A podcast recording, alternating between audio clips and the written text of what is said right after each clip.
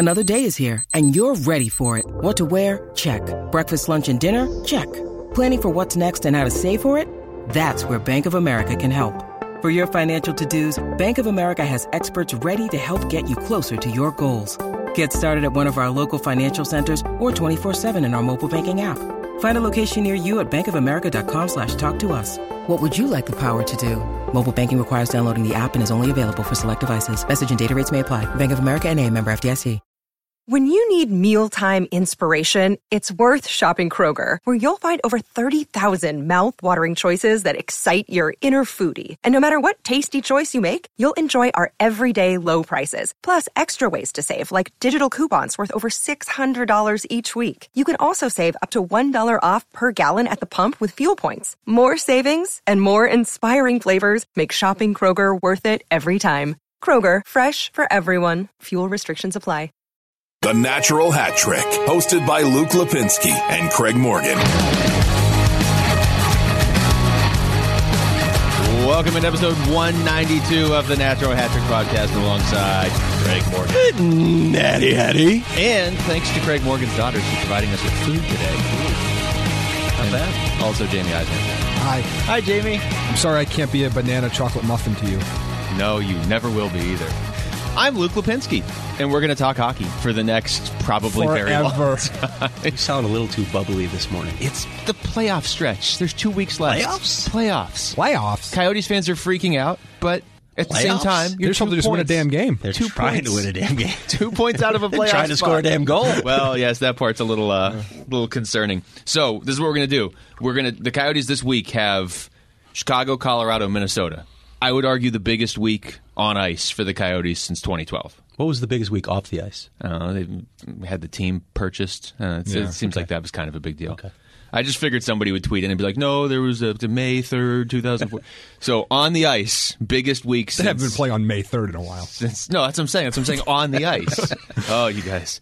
Um, Yeah. so anyway, we're going to have guests coming up now from Chicago, Colorado, and Minnesota to break down the opponents the Coyotes will face this week. And those guests are Scott Powers of the Athletic, the Athletic. Ryan Clark of the Athletic, The Athletic. and Sarah McLellan. Old friend Sarah McLellan. It'll be good to hear Sarah's voice again and talk to Sarah. Not of the be. athletic. Not of the Athletic, but oh. she will be talking about the Wild. That's not her fault. But you're going They to don't hold it against her that she has. has to cover the wild. All of those teams are still in it with the Coyotes, although Chicago's on the fringes now. They are really on the Yeah. fringes. Um, but they did win last night.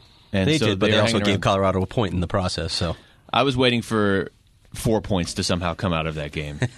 it's the worst when you're in a playoff race and you see the two teams around you playing, and of course it goes to overtime. Although I will say this the Coyotes have gotten a pretty fair amount of help from other teams around the league in the last week. Yeah, we're going to spend some time on that. And, and they still control, obviously, the reason why we're talking to all of these great reporters from across the country is because they can somewhat control their destiny by winning the games against the teams in front of them and the one team that's uh, directly behind them. But they've had plenty of opportunities mm-hmm. to move up in the standings, and they took them for a while, and they just weren't able to sustain it for more than they did. yeah, we will, like you said, we will discuss that at length in, in hour two of the show coming up after our going two guests. hours. Oh, it, it may. My Go On God. ahead. Natty Hattie Radio. We also have a bunch of Drive time. non non like it. Coyotes, Blackhawks, Avalanche, and Wild talk coming up at the end of the show. Right. We're gonna we're, we're start with this because this is such a big week here in town. All right, joining us now, our first stop here on this uh, tour of Coyotes games this week. Chicago Blackhawks, three points back of the Coyotes, five points back of a playoff spot. We are joined now by Scott Powers of the Athletic Chicago. Scott, uh, first of all, thanks for the uh, the time. How is how is this team being received in Chicago right now, considering what they've accomplished in the past, but also this has been a pretty fun story here in the second half of this season. Yeah, I, I don't know. I think some fans are uh, hopeful for the future a little bit more now.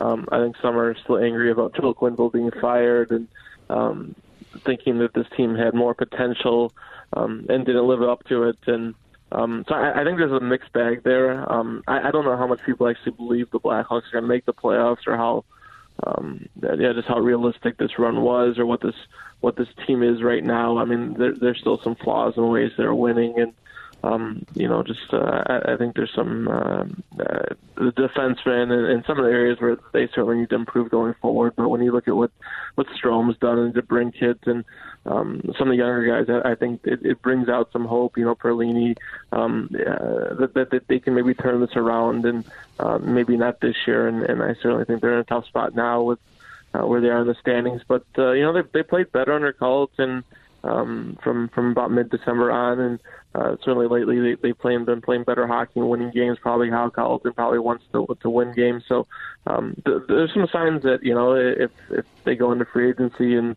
uh, you know they spend spend the money wisely and and do some different things and shore up a few areas that maybe this team um, can get back on track sooner or later. Let's dive into that a little more, Scott. I, I think if, if I put this math together right, and math is always a challenge for me, I should mention. Since January 20th, I think they're 17 8 and 1. Is is this truly a sign of things to come? Is it fool's gold? Is it somewhere in between? Um, what what is is realistic to expect? Can can they expect this kind of production from DeBrincat and Strome going forward? What do they need to add specifically to make this team a playoff team again, a contender again? I think some of it was fool's gold. I mean, when when they got they got going in, in January, you know, he really loaded up some of the lines, put Kane and Toews together.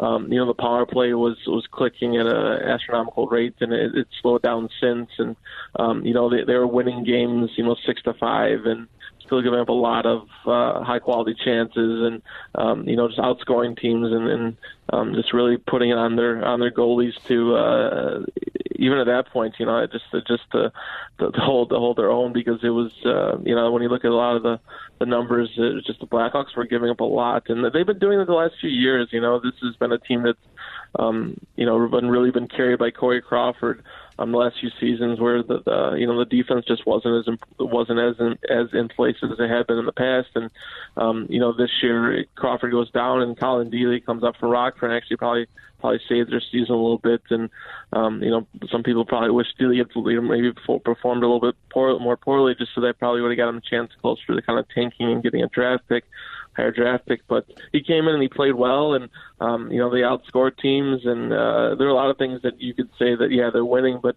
uh, this probably isn't sustainable. And um, you know over the last uh, over the last two through three weeks they've they've played better hockey where um, you know they're limiting those chances. I, I think it's a better four line rotation.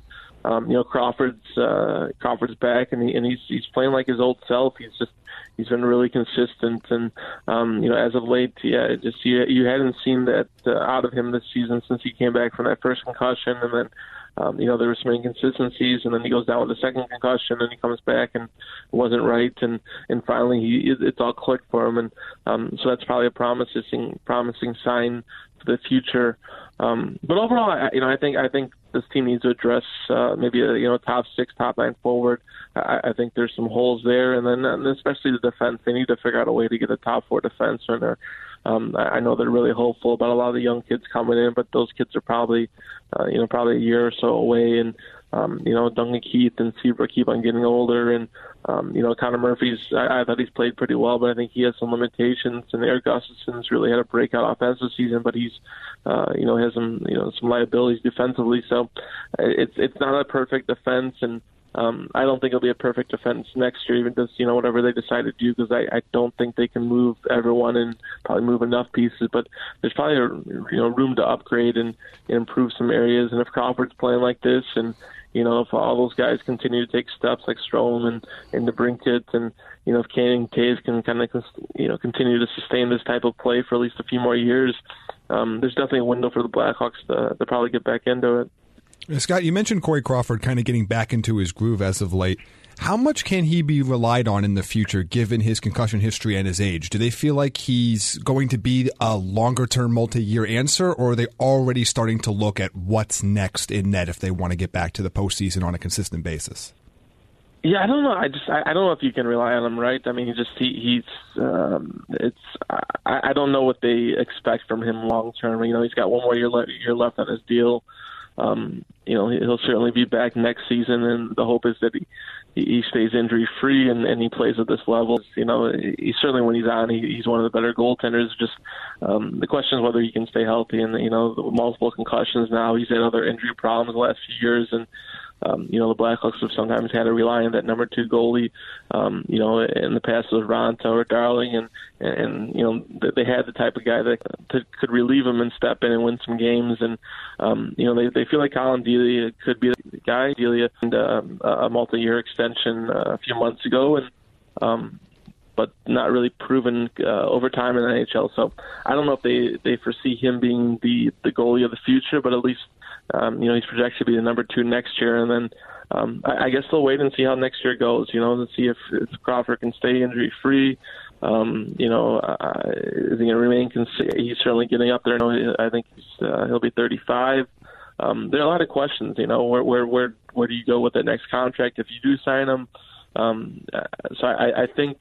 Um, I think those are all bridges the Blackhawks are going to have to go over next season. We're just he's he's under contract and he's got another year left at six million, and um, you know, if he's if he's playing like he has, then then um, and then maybe you have a conversation with him. But it, but if you know if there's another injury prone season, and, um, and certainly if there's another concussion, you would think Crawford and the Blackhawks have to talk about what this means for his uh, just his long term long term life, and um, it's certainly you know even probably risky for him coming back from the second one, considering uh, how quickly he's had the two and how how much time he's missed. But um, yeah, I, it's, uh, you know, the fact he's playing like this, it, it certainly, I, I guess, it opens up to other discussions and probably makes the Blackhawks at least uh, give him a little bit more thought um, about how uh, how his future will will, will go and, and what conversations they probably need to have a year from now.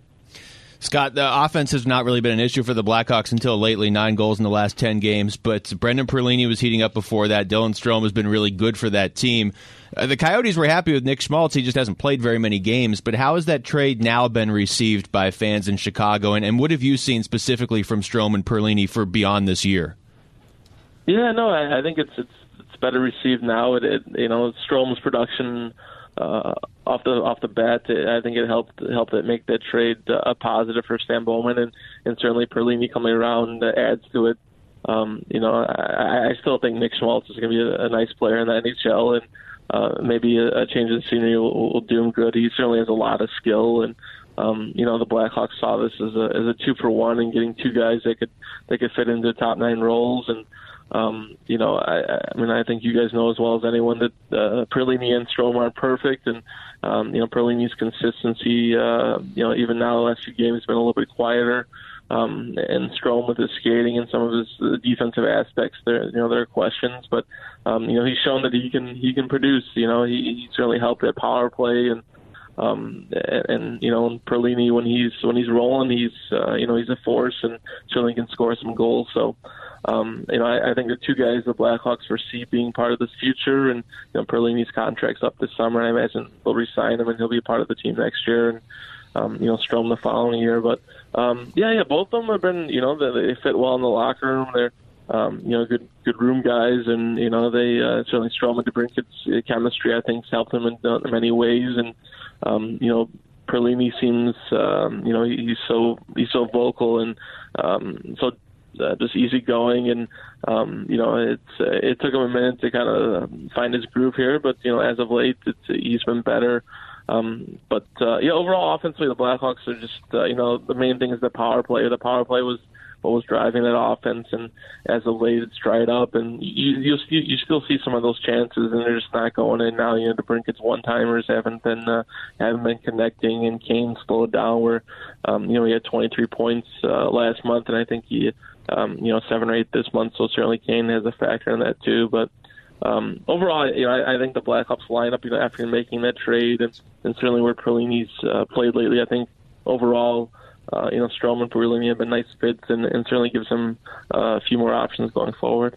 Last question for you, Scott. And just looking at the immediate future here, there are a big reason uh, that we're discussing the Hawks, um, also the Wild and the Avalanche today, is because the Coyotes play them all this week. It's a big week in the playoff race and the wild card race in the West.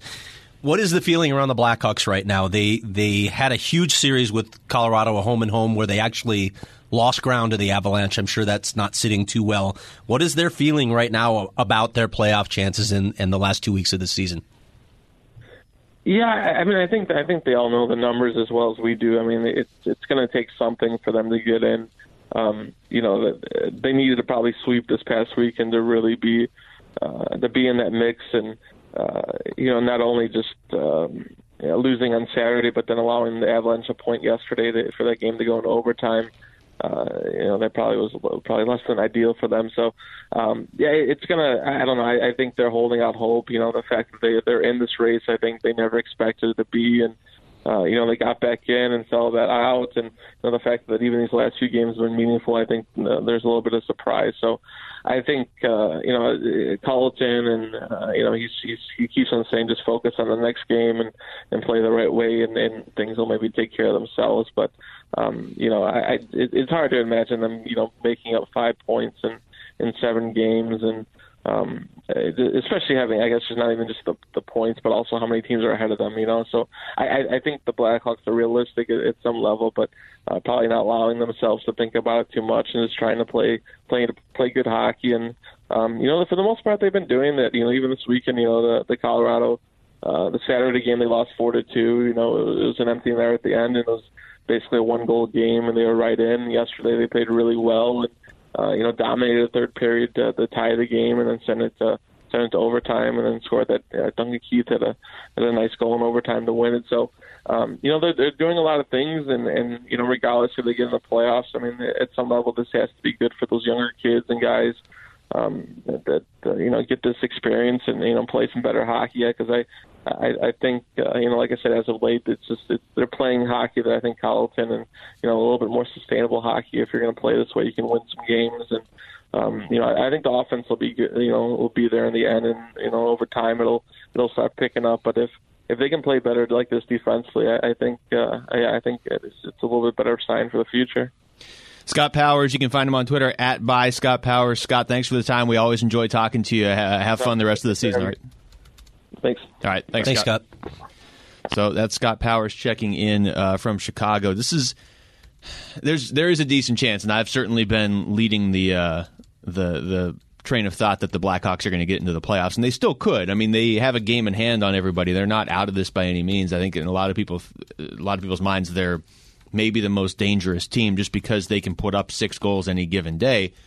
But uh, they do have, I mean, they would have to jump Arizona, Minnesota, and Colorado or Dallas to get in. It's not like those other teams aren't going to be playing hockey the next few weeks No, uh, you're, as well. You're running out of time. Yeah. I mean, and, to me at this point, if you, you you're trying to make up almost the same amount of points as you have games remaining, it's just it's not going to happen. The, the, you're, you're fighting against time, and look, there there are a lot of issues with this this Blackhawks team, and I I do wonder if expectations for next season are going to be artificially inflated based on what is happening in the second half of the season. Some of it will depend on the offseason, too, right? Oh, absolutely. do, but but I, I feel like you're not going to get.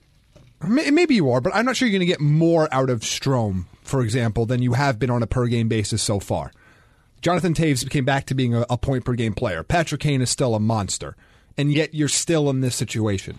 Like I feel like all of the problems that we've been talking about with the Blackhawks for a year and a half now, they still exist, even though they went on this nice little run. And I'm not sure that changes, even if maybe the attitude around the team feels like it's changing. Let me look at a, a couple stats for you here. First of all, and, and, and yes to all that, Jaime. It- Look, the best the Blackhawks can do is 90 points. It's going to take 88, 89 to get into the playoffs. This team is not good enough to run the table. This team has 33 wins, don't they? Uh, They're- they're- yes. Yeah, they're they're not they're They're they're, 33 even, and 42. Yeah, they've lost exactly. Yeah, they've lost you- 40. throw- They've lost more than half of the games for the entire season. Yes. And and then look at some of the stats. When when people talk about what what those younger guys have done, uh, you know, uh, everyone here obviously in Arizona is looking at what Stroman and Perlini very recently, although he's cooled off again, and we we've seen that act many This times. is what he does. Alex DeBrincat is shooting 18.6 percent. That's not going to last. Seems that fairly comes back. unsustainable. Brendan Perlini is shooting 16.9 percent. That's not going to last. He's got a good shot. Dylan Strome is shooting 15.4%. That's not going to last. There are so many stats here. Yeah, Scott Powers mentioned Erik Gustafsson, too. He's, he's got 16 goals, I believe, now. There's a lot of stuff here that when you look at it and you say, okay, when this team has to play with structure instead of the go, go, go mentality that they had for a while when they got this new coach, what's going to happen? We're seeing some of it now. They're playing better, I suppose, better defensively, but they're not winning their big games. I, I do think that there's a whole lot of fool's gold with this team. I think there are some major issues with this team. I think some guys right now for short stretches are overachieving. And unless the Blackhawks can make a big splash in free agency, which as Scott mentioned is still going to be difficult because of the issues Stan Bowman has put them in with bad cap management, I don't see this team getting back to contender status. Maybe in the playoffs, but to be blunt, with guys like Patrick Kane and Duncan Keith and Jonathan Toews on the rest, roster, who cares if you're just in the playoffs? That's not what it's about for the Blackhawks anymore. I think, personally, short of some miracle in uh, free agency or in the offseason, this team's cup window is over. It has closed. Okay, so let me ask you two questions here. One is from a listener. I'll, I'll start with this one. Uh, you look at this and, and if the Coyotes miss the playoffs, you're in that sort of no man's land where you're basically picking what 15th in the draft, but you didn't make the playoffs. But I think the Coyotes, even if they miss, still had they got benefits out of this. There was there's value to being in this playoff race down to the wire possibly, and like I said, they can they can basically pull themselves right back in if they go three and zero oh this week. Uh, but Chicago, do they get any value out of this? Or as Scott kind of alluded to, some of the fans are upset that you probably maybe all you did was really kill your chances at Jack Hughes. Yeah, you killed your chances at a good player in the draft, right? If, uh, you're going to miss unless you get really lucky in the lottery, which you know Chicago, so maybe yeah, you know somebody will take care of that. But wait, is Chicago inside Edmonton now? I, is that where it's located? I, am not sure how okay. it all works when uh, the Blackhawks end up in the lottery. I, I, remember how it worked before. So Do you? you know, yeah, Jonathan Toews and Patrick Kane. Just saying. So we agree. Edmonton picks one, so, Buffalo picks two. Well, I, I, we're going to talk about this with Ryan Clark shortly. With Colorado owning Ottawa's pick, it's going to be crazy to think. Of, I wonder if that fan base spends a lot of time thinking about, hey, we might have Jack Hughes. We have a really good chance of having Jack Hughes added to this roster. I would. Season. Anyway, we'll get to that. But back to the Blackhawks. I. I've got a good listener question for you too. So fin- on the Blackhawks, what you're going to say. Yeah. No, go ahead. Throw it at me. This is from Show Up for a Full 60, and he has some Coyotes questions mixed in here. But uh, at the end, he says, "Does Craig think that due to the late season push by the Hawks that Stan Bowman stays as GM, Dylan Strome may have saved his job?" I think John McDonough already made it clear that Stan Bowman's job is safe. He said he's the guy that we want to lead us into the future. I have no idea why he said that but I think he's safe. You know, the guy who was saying this was a playoff roster all along. And now we'll probably say, well, if we had hired Jeremy Colliton a little earlier, oh, yes. we'd be a playoff team. Joel okay. Quenneville. Yeah, Joel Quenneville has no idea what he's doing coaching a team. Uh, yeah, I, I think he's going to be around next year, but that will be quite a test, right? So if, if you're the Blackhawks next year and you get in as the seven or eight seed, as management, as as as as the team president or as the ownership is looking at it, how do you feel about that at that point? This are you happy? When's I'm not trying to get you to ring the bell, although where is it? Because you're going to need it. Oh, it's right here it. behind the speaker. Oh, it's right you're there. hiding the bell. No, you're going to need the bell. When's the last time Chicago won a playoff series? It's been a few oh, years. Funny you bring that up. It has. Yes, yeah. yes, it has. Thank you for that. So I can just tell you from Pittsburgh's perspective, because they're in a similar boat. Anytime the Penguins don't win a playoff series it, with with Crosby and Malkin and Letang and now Kessel, but specifically Crosby and Malkin, I mean the closest you can get to that is Kane and Toews. So that duo having won three Stanley Cups, all your reaction. Wow, that was just it was kind of a three cups each, kind of a rude by, by last count. But don't you feel like you need to be at least getting into the playoffs and winning a series, even in yes. your down years? With yes, that duo? with that with that kind of talent, you should have. And that I've made this point so many times. He destroyed this roster through cap mismanagement. And there was the no reason point. for the Blackhawks to descend in the standings this quickly. It was the GM's fault. He made bad decisions, and that is why their window was shorter than it should have been. And that's the difference between why at the back end of their cup windows, why the Blackhawks are where they are, why the Kings are where they are, and why the Penguins, Sharks, and Capitals are where they are. Mm-hmm. They all had similar, win- and again, they didn't all win as much, but they had similar windows there but cap mismanagement is what dragged the LAs and Chicago's of the world to the bottom of the standings, where Pittsburgh's been able to. Again, they're they're not going to win a cup again anytime soon. I don't think. I don't think they're that good, but they're at least contenders. They can win a playoff series. Washington won the cup last year. San Jose has experienced a resurgence the last few years. They've been able to do that because they have not completely destroyed their team via via the salary cap and have been able to add pieces and sign guys and be able to move people around where Chicago's just had to lose and lose and lose guys and trade guys and trade talent and do all of this. And just to piggyback on that before we get to Ryan here, I mean, like with Pittsburgh and Washington, Washington could still win the cup this year, but the Eastern Conference is so much better the cutoff line to get in than it is in the West. It almost makes it more egregious that Chicago and LA most likely are going to miss right now as we record this. I do think LA is going to miss. Yes. Yes. Montreal has uh, 88 points. That's the second wild card in the East. In the Western Conference, I mean, Colorado just got to 81. Yeah. So Chicago should still be able to get in. LA is just not a good hockey team, and they're It's a shift of power. They're just Like, not good. For so long, the Western Conference felt So- like the dominant conference, and now we're seeing the superpowers as they're going down. Nobody else is really. We thought it was going to be Nashville, but Nashville doesn't feel like those superpowers anymore. Winnipeg felt like maybe they peaked last year. They could still win the cup this year, but it felt like their peak was last year. We haven't really seen that. It's the Eastern Conference teams. It's the Tampa's, the Yeah. the Boston's, the Toronto's, the, even the Capitals coming in that we go, okay, that's the conference with the superpowers. Nashville would be in danger of missing the playoffs in the East right now. They'd be in fifth place in the Metro Division. I mean, Yeah. if you Crazy, want to, right? if you want to talk about, and I know we've all said it on the, on the show this year, it doesn't feel like Nashville has it. Now they might be able to turn it around in the playoffs, and maybe there's a certain element of coasting because they've kind of been locked into second. But in they the- might have to play Central on the road for Game Seven in the first round now. Yeah, they, they really might. I mean, they they just to put it in perspective because I don't remember a year where it's been this big of a discrepancy between the wild cards and the two conferences. Hmm. Nashville's two points ahead of Montreal in the standings. Yeah. And that's the other point to make about the Blackhawks. We make we've made it about the turtle race all for for a while now, for several weeks, talking about how it's a down year for the Western Conference in terms of the wild card race, really in terms of the entire conference. But when you look at the Blackhawks and say, well, they're still in a playoff race, to a certain extent, okay, it is what it is. That's the situation, but they shouldn't be in a playoff race. And in most seasons, almost all seasons, they'd be well out of the playoff race by now. So why you would feel good about this situation right now, especially where the Blackhawks have been in the past, is beyond me. I don't feel good about this situation as a Blackhawk fan. They have 76 points. They are not a good team. I think it, it goes, and you've been saying this credit to you all along, Craig. I looked at Jaime when I was giving you credit, just so Jaime thought I was going to give him credit, which I'm obviously not going to do. Uh, they were beating up on the teams they should beat, and they they that's the definition of a team playing loose because they had nothing to lose and they have the talent. But now here we are with 76 points in and they lose all the 75 big games. Every time it's a like a must win for the Blackhawks, they lose. All right, joining us now to talk about the Colorado Avalanche, who are currently in a playoff spot as we record this, Ryan Clark of The Athletic. You can find him on Twitter at Ryan underscore S underscore Clark. Ryan, how are you doing today? How's the fan base enjoying this uh, this playoff race now? Oh, things are good. And As far as this fan base, it's been interesting because three weeks ago their playoff chances were dead. Two weeks ago they were one foot in a grave. And now, in the year of our Lord, 80, 2019, they are in a wild card spot. and everybody's trying to figure out how they did it. And it's strange because, well, this season has been strange. Yeah, Yeah, th- yes. in more ways than just in Colorado.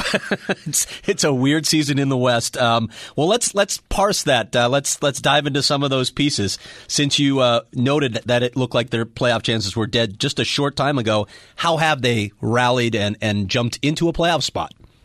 Sure. Well, the, the big key is Philipp Grubauer and his emergence. I mean, he was named the NHL third star of the week today for the performances he's had. But when you think about what he's done since he's been given starts, I mean, he's not only played really well, but he's played better than any goaltender, whether it be him or Semyon Varlamov, has had for the Avalanche at any point this season. And when you look at the last four games in particular, where they have faced a heavy amount of shots, Dallas and Chicago, the second game of that back to back being an example. I mean, he's the reason they've won these games. So that's been a large part of it. The secondary scoring is in another aspect, which it's ironic because that was kind of the talking point coming into this season is who could score beyond Gabriel Landeskog, Nathan MacKinnon, and Mikko Rantanen. And when you look at this team ever since Gabriel Landeskog went out with that upper body injury, Tyson Barrie and Nathan MacKinnon are tied for the team lead in points with seven in that stretch. And you see Samuel Girard, Erik Johnson, Sven Andrighetto, these players do well. And then the final thing is uh, they've gone a seven defenseman system. The fourth line had been such a problem. I think we're, I think they've gone through about what 40 different amalgamations, and we're in the what game 76, I believe, right now at the point of the season. And so it's just it's been using that system that's allowed them to have 7D. That's allowed them to take forwards like MacKinnon and Jost, uh, as well as Rantanen when he's been healthy, and give them extra ice time. That's kind of how they've done it. Well, I guess the million dollar question is can they sustain it? Is the secondary scoring, is the goaltending, is it sustainable not only long enough to get into the postseason, but to do any damage? With the goaltending, it appears that it could be because this is the Philipp Grubauer Joe Sakic traded for when they were looking at him last year, going down the stretch run with the Capitals. And you know, you think about what some of his problems were early in the year. The big one was the lateral movement, and that's something that, as of late, that's been his sharpest tool, really. And that's even something people in Washington and that organization said is lateral movement is one of his strengths, and we're now seeing it, so it appears that way. The secondary scoring is a big question, especially after yesterday, because I believe the figure was what the Blackhawks outshot the Avalanche 17 to three in the third period on including that overtime. So with the secondary scoring, that's what's going to be interesting is is can this team get enough shots on net so they're not bombarded in the third like we saw at the United Center on Sunday and like we saw at the American Airlines Center on Thursday as well. Ryan, what's what's the general thought, or I guess mainly your opinion on, on what this team is looking like, not just for the, the last two weeks of the regular season, but more so could they do damage if they made the playoffs? And then even beyond that, I mean, they haven't won a playoff series since 2008. So is this a team that is built, regardless of whether or not you get Jack Hughes, to be a perennial playoff team in the West? Because that's, I mean, from a, from the Coyotes' perspective out here, we're trying to figure out which teams are kind of locked into the playoffs for the foreseeable future. First of all, who's the Jack Hughes you speak of? No one's ever talked about him. But, uh, but if you just look at the current roster now, the thought is this is a playoff bubble team that should be able, you know, to go further with maturity. Now, as far as this year is concerned, assuming they do get in, which it's looking like they could, uh, it all depends on the matchup. If it's Calgary, that might be over rather quickly, just because every time the Avalanche have played the Flames the Flames find some way to win. We saw them get up two nothing, only lose three two early in the season, and then there was the four one collapse, which saw them lose six five. And then, of course, there's the infamous Jared Bednar, Nathan MacKinnon bench explosion at the end. So it's not exactly been the best circumstances dealing with the Flames. But on the flip of that, let's say they end up facing the Winnipeg Jets. I mean, sure, they've had success against Winnipeg, but it's not like it's been this great amount of success. Yes, they've won, but Winnipeg is still Winnipeg. Um, so it would be a difficult, you know, series either way. But in terms of the future, excluding what happens with the Ottawa pick, this looks like a team that it could be ready to be a factor in the West for a long time. But when you include what could happen with that Ottawa pick, then sure, there's a belief that this team could compete for a cup within the next two to three years. Yeah, because uh, to me, Colorado's been one of the more interesting cases in the big picture the last five or six years. The, the Nate MacKinnon rookie year, they they have 112 points, and we think this is teams are ready to be a powerhouse at the top, and they slowly start coming down from there, and they completely bottom out in 16, 17. Is this the start of them building back up into we're going to be an upper echelon Western Conference team? Is it too soon to tell? Is this more fool's gold? Where, where do you see the, this season on the progression timeline for the Avalanche? I mean, if they make the playoffs, it's huge because it's the first time in more than a decade they've had consecutive seasons in the playoffs, which, again, that is big for a team that is trying to take the next step, and it's really progression as a as a legitimate playoff team before becoming a cup contender. And whether or not it's realistic, I mean, it's interesting when you compare it to just kind of those previous incarnations because you look at the players that have left, namely Matt Duchene and Ryan O'Reilly, and those were two players that just that were going to be part of that rebuild and they left. Whereas if now MacKinnon, you know, wants to be here for the long term, Landeskog does. You know, Rantanen said at the beginning of the year, he said multiple times whenever he's been asked about his contract, this is where he wants to be. You talk to different players in this organization, they enjoy, you know, really being with the Avalanche for their own variety of reasons. So it doesn't look like people would, you know, want to leave. But really, the thing that's going to be fascinating with this team, it's not so much how they develop their first round picks. I mean, clearly they are doing well with that. It's what happens in rounds two, rounds three, rounds four, because when you look at this team right now, and that's really the big knock on their development is beyond that top line, Tyson Jost and Tyson Barrie, no one else on that team was drafted by the Avalanche. They were all brought over in trades or free agency. And that's something this organization is going to have to get better at is developing depth if they want to go far. Because again, you look at who your perennial favorites are. I mean, yes, for all the top line talent they have, they've been able to develop that, you know, third and fourth line, those second and third pairing defensive uh, groupings as well to really in order to sustain, excuse me, sustain success and really just be able to win with it. Speaking of the draft, Ryan, how much do folks in those parts discuss the prospect of adding Jack Hughes to the mix? Oh, it's been talked about every week. Um, and you know the. No, I mean that's serious because I think.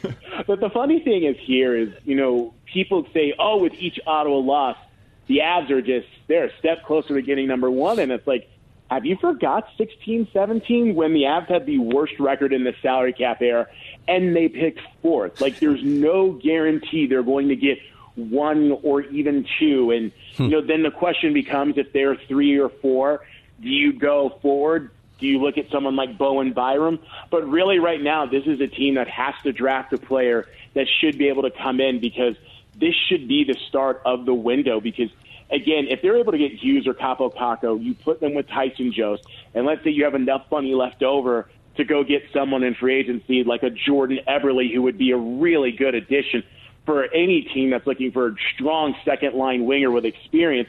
That makes them a hell of a lot more dynamic than they are at the moment. But again, there's no guarantee they're going to get the first pick. I mean, it would be like I don't know. Let's say there was a franchise in the middle of the state of Arizona that had a kid who was from Arizona, and people thought, "Hey, wouldn't it be nice if he played in his hometown?" And he went to somewhere imaginary, like I don't know, Toronto. Not that such a thing would ever happen No, in real never. life. Seems but, crazy to me. Yeah, exactly. Um, but again, that's kind of the fascinating thing with this fan base is they're excited about the possibility, but again. Remember 2016-17 and what happened. At least uh, Toronto earned that draft pick. Uh, the year before is the one that still sticks in many Coyotes the fans' before craws is when worst one. Edmonton suddenly jumped into draft first for the 17th time in the last 20 years um, and get Connor McDavid, and they're doing so much with him.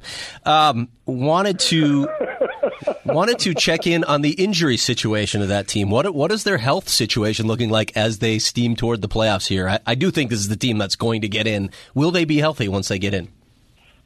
Isn't that the $50 million question? I mean, right now, Gabriel Landeskog, he still looks like he's on trajectory to return in within this four to six week window, which the earliest he could return would be April 6th, the last game of the regular season against the Sharks at SAP Center. We have seen him skate, but like Jared Bednar said, the upper body movement is not to the point where he can shoot a puck. I mean, we saw him, you know, do some things with the puck the other day, but it was nothing like shooting. It was just more kind of, you know, messing around, putting pucks back in the bucket.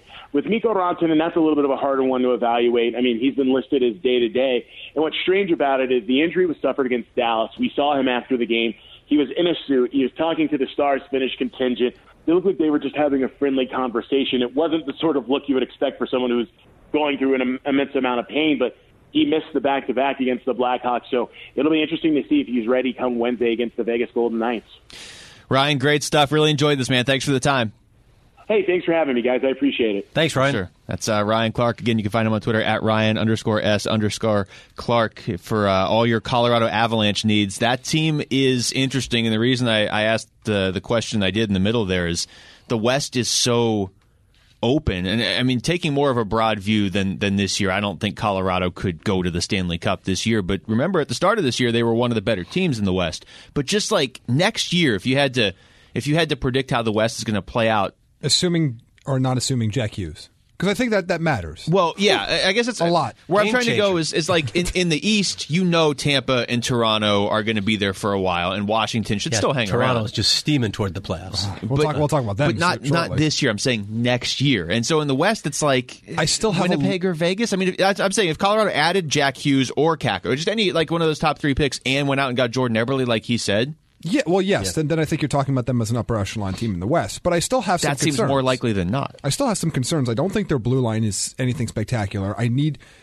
I believe Philipp Grubauer can be a good starting NHL goaltender, but I don't know that Philipp Grubauer can be a good NHL starting goaltender. Grubauer. Sorry, I, wanted to- I just wanted to say it like that. Arnold Schwarzenegger I ran calling into, in. well, I ran into a German Coyotes fan yesterday in Oh, yeah? on Long Island. He flew all the way from Germany to see the two games. to go to Long Island. He saw see- he saw one goal. So he flew. Wait, wait, Oh, wait. boy. So somebody flew all the way to America to experience that big a Coyote fan? Newark and Long Island. Well, but it was Long Island. Say it right, Long Did, Island. did you at least get his name? I feel like he Yeah, should be to- like. A, Give him a big shout out on Twitter, Luke. You need. It'd be Well, nice Luke if doesn't just- read your work. It'd be nice if you Wait, followed anything that are I you did. on Even Twitter? the show notes, I would be complimented Okay, if you read all right. them. Oh, that's what these are. Well, i- if you're listening to the show, God bless you because you went to Newark. Yeah. On Long Island. Thanks, it's, Tim. It's a lot Thanks, Tim. easier to listen to this show than to fly to Newark and Long Island. Although you should do both. It was it was really impressive, and and he, as he noted to me, he's seen. I think he's seen the Coyotes live six times. He's 05 and one. Ooh. So Well, he tough. got that I one. He That's that's dedication there, and he saw one goal He saw one goal this weekend. This this was a rough weekend. We got a little bit of time. We'll get to that. Well, we have time before Sarah calls in. So Sorry, I sound like Thomas Greiss. let's. Uh, do you want to take some of these uh, listener? Well, questions? I want to talk about. Okay, you want to? No, get actually, Oh, go, do I wanna go. talk about Colorado Go with? Colorado because I, kinda I to haven't talk about Colorado. I haven't screened these yet. What?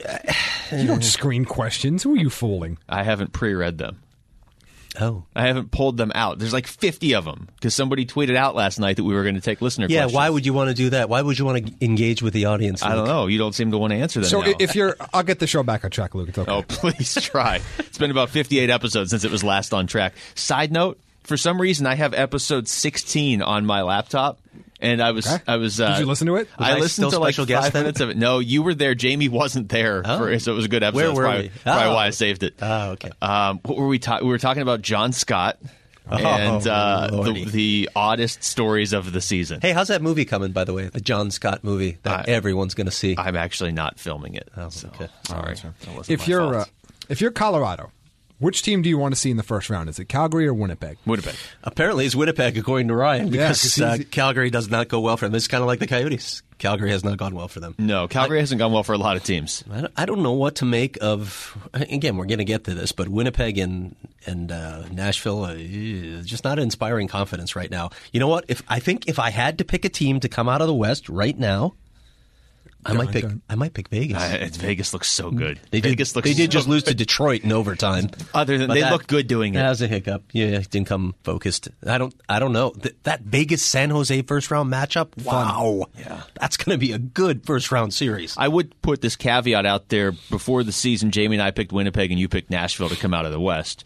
That was before Vegas went out and added Mark Stone at the trade deadline. still- and Still before before uh, Nashville did not add Artemi Panarin because Jarmo Kekalainen is all in. I still might take Winnipeg though, yeah, I'm still. I mean, because they don't have to it. face any of those other teams until the conference final. Yeah, the Central all of a sudden looks pretty just bland. I mean, Colorado's like a dangerous team in the first round, but I find it I don't. nah. right now- startling. they haven't won a playoff series in 11 years.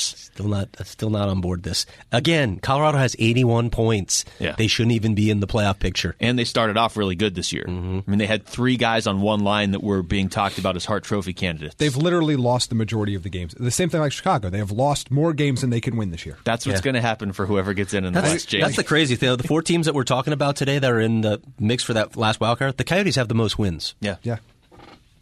Okay, set records aside and everything of those four teams. Okay. Who's the best team, do you think? Like if you just said right now round robin they play you basically are getting that this week. You, all of those four teams just play each other each twice, let's say, six games who finishes on top. Colorado. Yeah, I think Colorado is just because when you get to this point of a season when there's only six or seven games left, well, one line can win you a couple games, and and Chicago is so bad defensively, and they don't. Nobody, a lot of teams in hockey can't match that top line that Colorado has. Mm-hmm. We were talking about it as the best in the league earlier this year, them right there in with Boston. Them in Boston, right? yeah, but Boston has a May- lot more Maybe depth. Winnipeg. yeah, It's just top line. Just top line. Yeah, those those would be the. it's teams Colorado and Boston. Those are the Yes. two best. What is what is Chicago's top line? Who's playing on that top line at the time? Are, are Was it like- Toews and Kane playing together? Because Ta- if, if they are, then Hossa. Well, Oh. I'm sorry, no, Marian And, Hossa's uh, Panarin. walking- Toews, Marian Hossa, Hossa Panarin. is not walking through that door. So that's not Panarin, Hossa, Yes, Toews I'd- anymore. I'd- Oh, I think they should, I think the uh, Coyotes should have brought Hossa back for the for the post, run here. for the post run. Him and Chris Pronger. We've got a special uh, shell that you can wear over your skin for these final two weeks. That I would. I would We need goals, Hossa right Marian. we need goals. By the way, the fact that they either don't or not allowed to sell like Datsyuk, Pronger, and Hossa merchandise. Oh, I I think it's think crazy. could- How much money would they make? I think Just they get can a make a ton. Datsyuk 13. I've already come up with a name for it: the Legends Corner. It's true. Wow, Just put it at in the team shop. Do you have to say it just like that too? It's not the Legends. The legends. Legends Corner. legends. Corner. And there's Ooh, like a do that there's- voice. That's there's a- even better. like you, a got, you light- got that radio voice. A light piano playing in the background when you walk over there. Uh, we, like I said, we've got a couple minutes here before we talk to Sarah. Now, here's your options. We can talk about the Minnesota Wild or anything else. Anything else? I choose anything else. Let's let's get into the Coyotes just a little bit here before we talk to Sarah. Then All righty. this is the most healthy they've been really all season. Now, isn't that cruel irony? It they can't score. It's it's tough to just throw everything together and expect it to instantly click, but they are not scoring at the worst time of the year. They also didn't score at the start of the year. Mm-hmm. So we've known, and everybody knew coming into this season, their weakness is scoring. It just is. You've got Elite good goaltending. finishers. You've got defense. How do you address that? Going, we have a ton of listener questions about this topic. So if I don't get to all of the names uh, when we get to that part of the show, I apologize. But but for right now, how do you address the scoring? You can't just tell guys on your team to be able to finish better. No, you hope that some of these guys continue to develop, right? But and you hope that adding Nick Schmaltz back into the lineup has an impact on the power play, where we saw it did when he was playing the half wall, and looked better than anybody they've had on the half wall. And he could help Clayton Keller as well because they looked really good together. So that is one thing that you hope. Again, you hope development.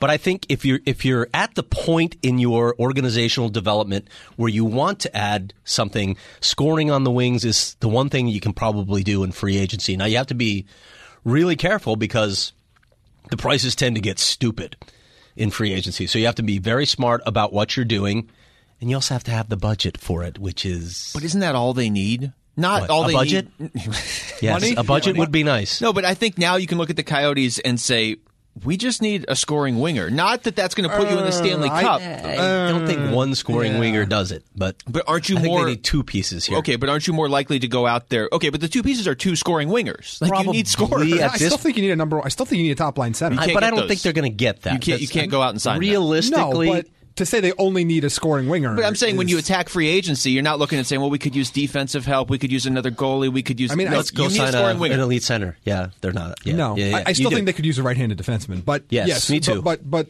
but an They elite would be scoring, in the playoffs if they could score more right now this season. They would absolutely be in the playoffs if they Well, had no, goal they'd be in the scorer. playoffs if Toby Rieder had 12 goals. Yes, everything's Toby Rieder. It is Toby Rieder's fault. We should blame Toby Rieder. Both the Oilers One and the team's Coyotes. already doing that. We Edmonton already Well, took that path. Yes, i- if let's say okay, let's throw out the name out here because we talked about him in the offseason. Yes, if you were able to add a player like James Van Riemsdyk, for mm. example, that would be extremely helpful to you on the wing. But you also need players that again, we talked about this with Clayton Keller a little bit, and he there are a lot of things in his game he doesn't do well.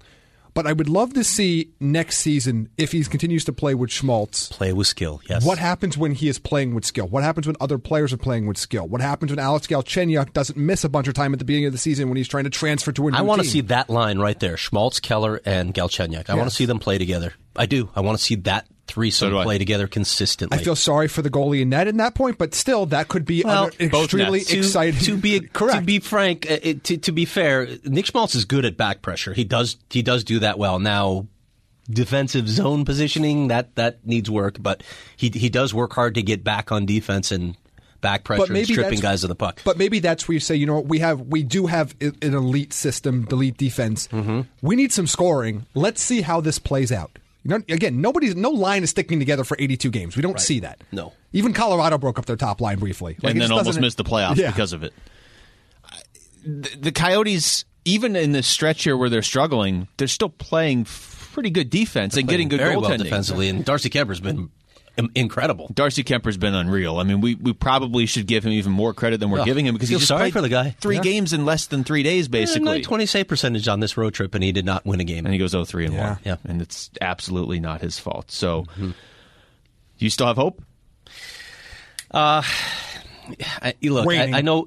uh, Yeah, Wait- wait till look, the I look- regular I- season's over? I know the the narrative out there is that well, they still control their destiny because they play these three teams this week, and that and that's true to an extent. But here's the reality of it: when you start doing real analysis of the math of what it's going to require, how many points it's going to require for them to get in the playoffs, the projection right now is we're probably at 88 points that it's going to take. Okay. That's that's according to the projections right now. Okay. Now, are the Coyotes going to win a tiebreaker with teams if they finish with 88 and someone also f- finishes with 88?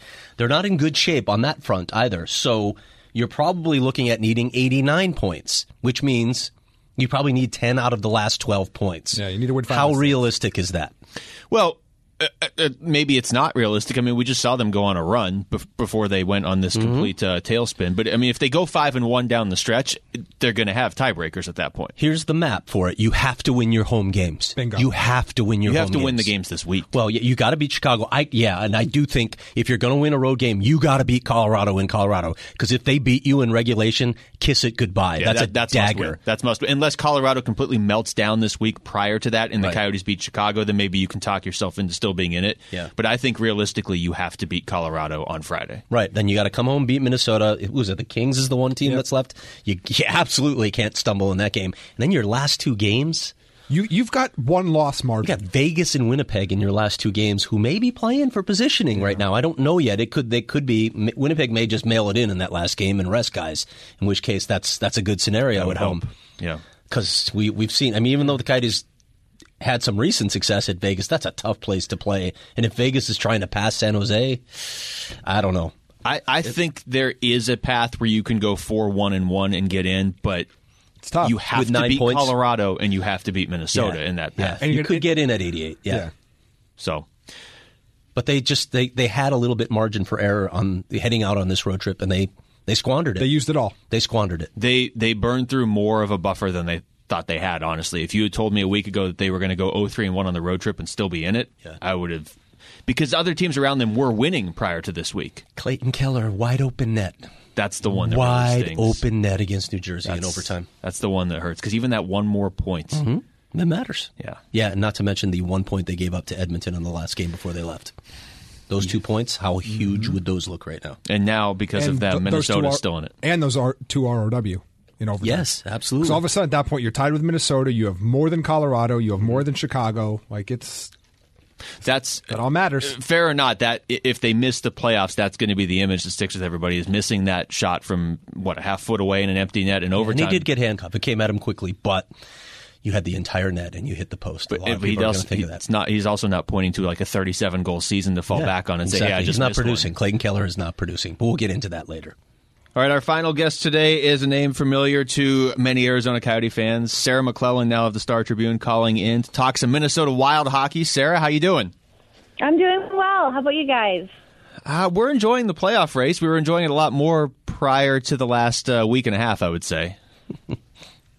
they just stopped scoring completely.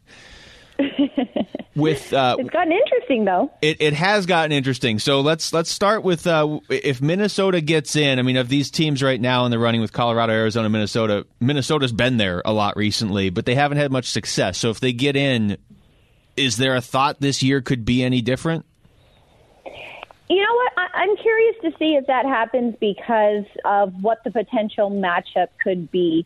Uh, you know, as much as this team has been up and down and inconsistent and, and baffling at times, you know, it's a team that plays really well against the best teams in the league and then for some reason struggles with the teams that are way below it in the standings. Um, so it's kind of, you know, peculiar as this season has gone you know, some of the first round matchups that, it, you know, it could potentially see in like a Calgary, um, you know, those are the teams that the Wild has matched up well against. You know, it's undefeated this season against Winnipeg. It plays Nashville very tightly, and it plays Calgary very competitively. Um, and, and so, you know, I I think it would be interesting to see if this was a team that managed to you know, clinch and get in, um, you know, even though it, you know, potentially would be that final eighth seed, if that's how it, you know, ends up, uh, I'd be curious to see if it, it's a much more competitive series um, than maybe, you know, someone would think with, you know, the top team in the conference playing the second wild card team. Um, because, you know, the Wild has just had a knack this season for bringing its best against the best. And so I don't think as much as it may look – you know, uncomfortable. I don't think a one versus eight or a Calgary, Minnesota, or, you know, if you ran into a Winnipeg, or I, I don't think those types of teams are as intimidating this season, um, especially the way the Wild has played them. So it, it could be interesting for sure. Yeah, I think that's a great point. But when you're looking at that, how much of it is that the Minnesota Wild could maybe make a little bit of a run or that they have the pieces in place to do it? Or is it more that the top of the West is kind of come down in terms of prestige over the last, let's say, year or two? Yeah, for sure. I mean, Calgary's goaltending situation makes them probably a little bit more vulnerable. Uh, Winnipeg's health isn't, you know, obviously at full strength too. So yeah, there's all these other, I think, other factors though that open the door maybe for some intrigue. And um, you know, the Wild is banged up too. You know, it, it's missing Zach Parise right now. It's missing, you know, a top nine center in Joel Eriksson Ek. Um, it's obviously still without Captain Mikko Koivu, defenseman Matt Dumba. So this is obviously a team that's not at full strength. That probably you know is uh, you know struggling at times to score and defend because it's not you know using a lineup that it's used to relying on. So you know I think it's probably a little bit of both, in that you know this probably is the year that you know if you can sneak in as a seventh or eighth seed in the wild card spot that um, you know, who knows what happens? It just seems like the West is weaker this season, and um, now is maybe the time for a lower seed to capitalize. Sarah, what is the timeline on Parise right now? You know what? They're hopeful for the weekend, so uh, you know he could very well be in action when this team goes head to head with the Coyotes on Sunday. Um, they're hopeful maybe this weekend. Um, you know, the Wild obviously that's a two game trip for them, so they're in Vegas on on Friday um, to take on the Golden Knights before then. Um, it's a lower body injury. He was clipped up um, by Tom Wilson Friday in Washington. Tom Wilson, really? Oh, shocking. Yeah, yeah. and so he, you know, he was slow moving. He kind of, you know, slowly went to the bench, but he was right back out there and then set up the game winning goal and played the rest of the game. So it wasn't until Saturday when, you know, he couldn't go against Carolina um, that it was clear, you know, he was hobbled and, and dealing with something there. So uh, a tough time for them to lose their leading goal scorer because offense has been tough to come by of late for this team. You know, that was a 2 1 win over Washington. They scored just once against the Hurricanes. Um, you know, to lose his his offense right now is a tough blow to overcome, especially with the week ahead um, you know, facing uh, the competition that the Wild has in store this week. Sarah, when you were still here in Arizona, there was a lot of talk about some of the top prospects in the Wild system, and, and maybe that the Coyotes should have landed one of them in a in a trade when they when they traded Marty Hanzal. yeah, um, I vaguely remember that trade. Yeah. what have what have they received from some of those young pups as they made their way into the lineup? Yeah, you know what? I, I think that's been an encouraging takeaway so far, you know, the, these last few weeks, especially since I think the the turnover at the deadline and then the loss, obviously, of Mikko Koivu, it certainly put more responsibility on the shoulders of a Jordan Greenway, a Luke Kunin, um, uh, you know, and Eriksson Ek when he was in the lineup. He, you know, he had been playing his best best hockey, I think, of his career after Koivu was sidelined and he was slotted into a top nine role and was really charged with, you know, taking on a penalty kill role, but also flex more, um, you know, in the offensive zone and be a two way force. And, and then he, you know, obviously got hurt and has been out ever since. But, um, I, you know, I think the, the, the rookies have, have held their own. Um, you still see kind of the up and downs. I think the weekend was kind of a perfect example of that. You know, they led the way. They scored both goals in that 2 1 win over the Capitals and then, you know, kind of struggled um, the next night in Carolina. And so they, they're definitely on that roller coaster that rookies tend to be on in, in, in their first few years in the league. But having said that, I think the way that this pressure, um, you know, this opportunity to take on more minutes when the games matter more. They haven't shied away from that. They seem to be embracing it. And now, too, you can add Ryan Donato in the mix, who. Mm has turned out to be their best trade acquisition of all the moves they've made. Um, he's just shy of a point per game pace. Um, he seems to have fit in seamlessly and really found a niche on this all rookie line now with Greenway and Kunin, and they're learning from each other. I think they relate to each other.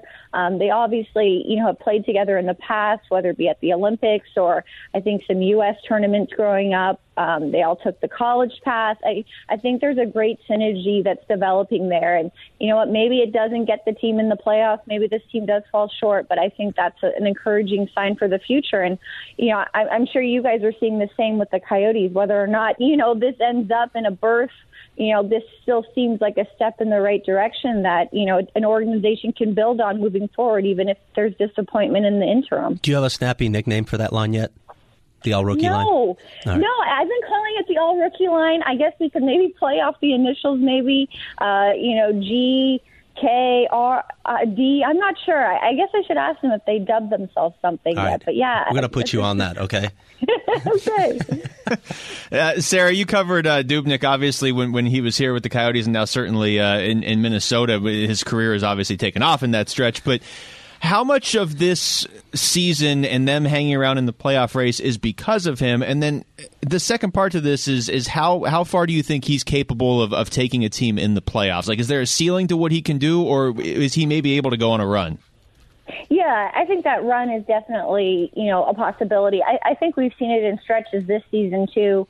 Um, you know, he's really peaked at a few at a few opportune times. I think right after he was named an All Star, um, you saw a spike in his play. I'm sure it's just, you know, a shot to the arm, a boost of confidence to get that type of league wide recognition.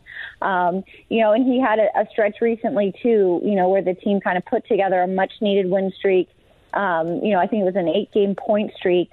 Um, and, and he was a real catalyst behind that as well. And so um, it's there.